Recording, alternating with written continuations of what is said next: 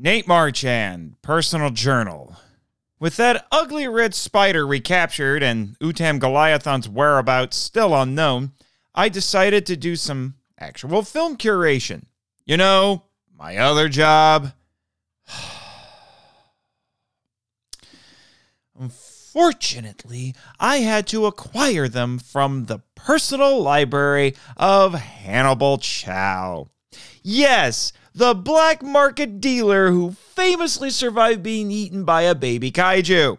He also delivered Kaiju Blue to Cameron Winter a while back on the beta site, but not even Mr. Gold would confirm that.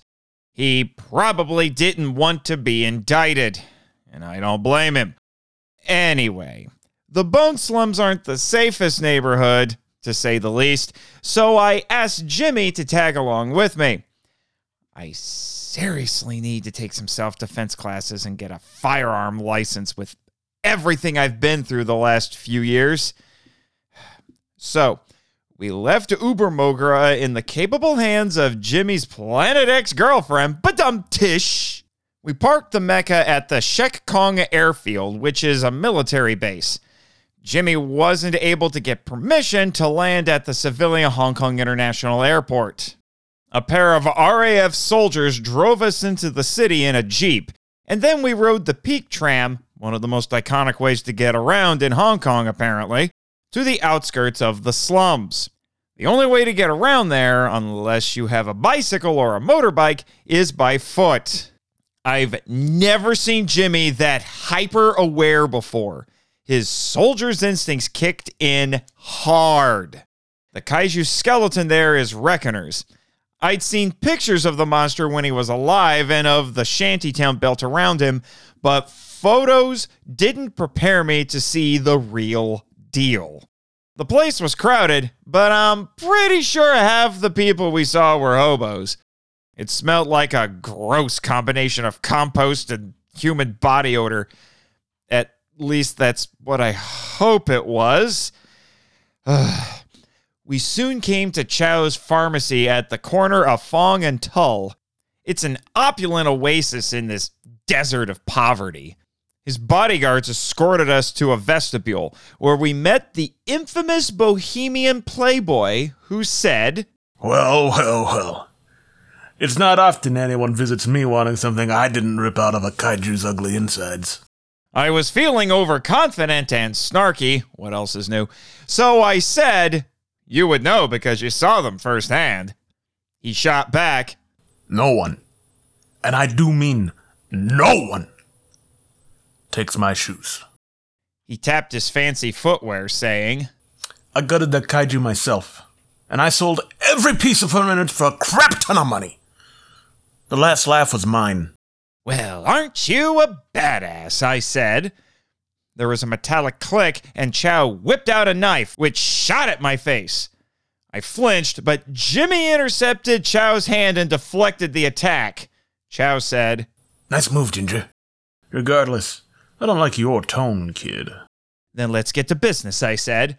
The powers that be on Monster Island tell me you have a film from your personal collection you'd like to sell them? Chau replied, You damn right I do. Come with me. He led us to a room with shelves full of film reels. It smelled of dust and hardwood. I recognized dozens of titles written on the masking tape labels in both English and Chinese. The Monkey Goes West, Mars Men, and The Mighty Peking Man, to name a few. Those, last I checked, were already in the island's vault. Peking Man I knew for sure was in it because it was my next episode. What am I here to get again? I wondered.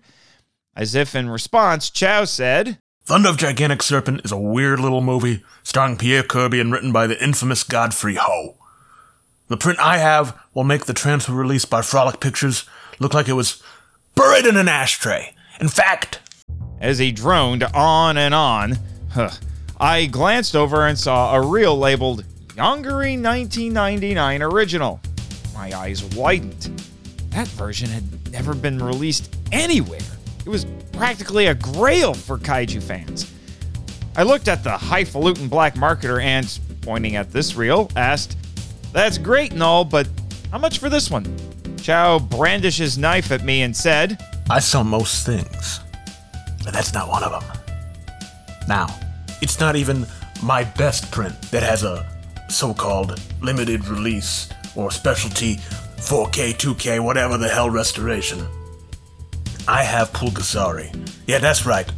Pulgasari and Bulgasari. And He went back to pontificating about his film collection, but I had to force myself not to stare at that reel. With it, I could finally confirm if the movie had a practical suit and not awful CGI. Why should such a treasure be left in the hands of a criminal? I glanced at Jimmy and cocked my head toward the reel. He nodded. It was Big Dang Robin Hood time! As Chau walked down the hall, I slipped my hand like a pickpocket into the shelf and pulled the Yongari reel out. Slowly. The quiet grinding stabbing my ears like a screeching owl.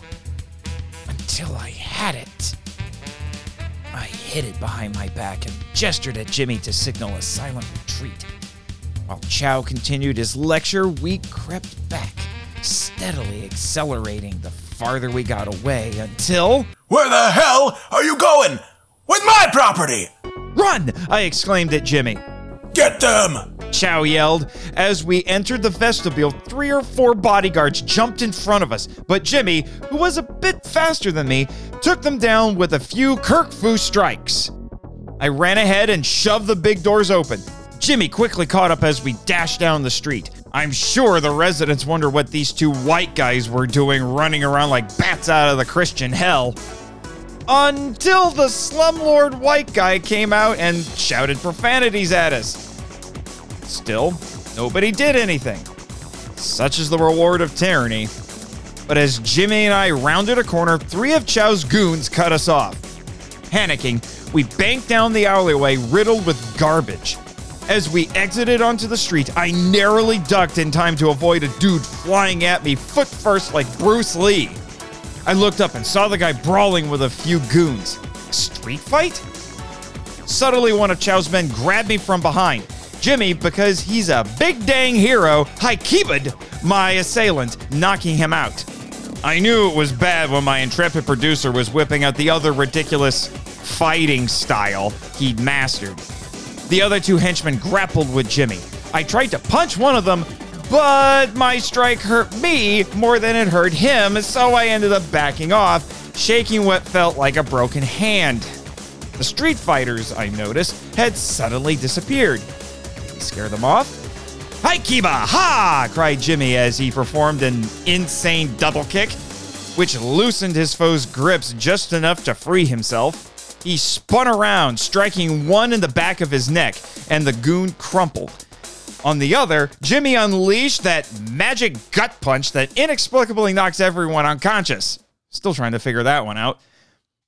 We stood in silence for several pregnant seconds. And someone yelled, Cut!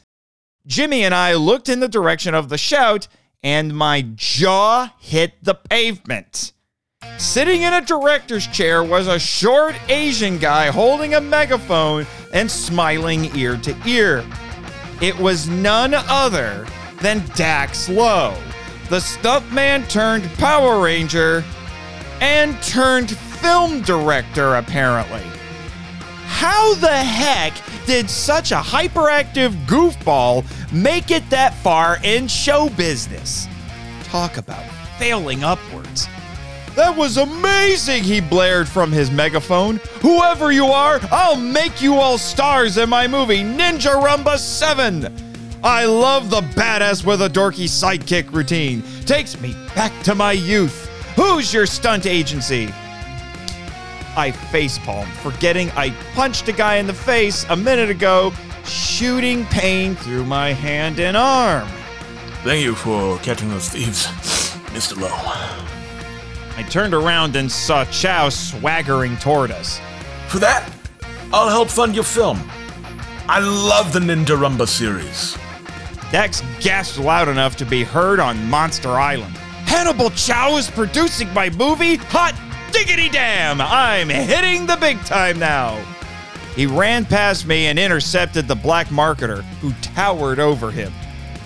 How was this dork ever a Power Ranger? My next film's one that you'd definitely be interested in. Super Infrawoman, the long awaited sequel to China's first superhero movie. Chau replied, Another time, kid. He brushed Dax aside, walked up to me, and snatched the Yongari 1999 reel from my aching hand. He said to me, You'll be hearing from my lawyers, you sticky fingered bastard. And you'll hear from the Monster Island Legal Action Team, I retorted. Chau's eyes narrowed behind his gaudily cool sunglasses. He whipped out his knife and flailed it for several seconds before putting it back in his pocket and said to me, Be glad you have the right friends, asshole. But don't let me catch you in the bone slums ever again. With that, he stormed off while Dax pelted him with questions and story pitches. Seething, I walked toward the nearest building and pounded its wall, but with my unhurt hand, thankfully. Jimmy walked up behind me and put his hand on my shoulder. I said, I'm getting a little tired of surviving failures thanks to other people saving my hide. But before Jimmy could reply, I said, Let's go back to Ubermogara. We returned to our mecha home in silence. Did I do something incredibly stupid? Yeah. But I wanted to accomplish something after months, no, years, of being held back and pushed around, dang it. End journal entry.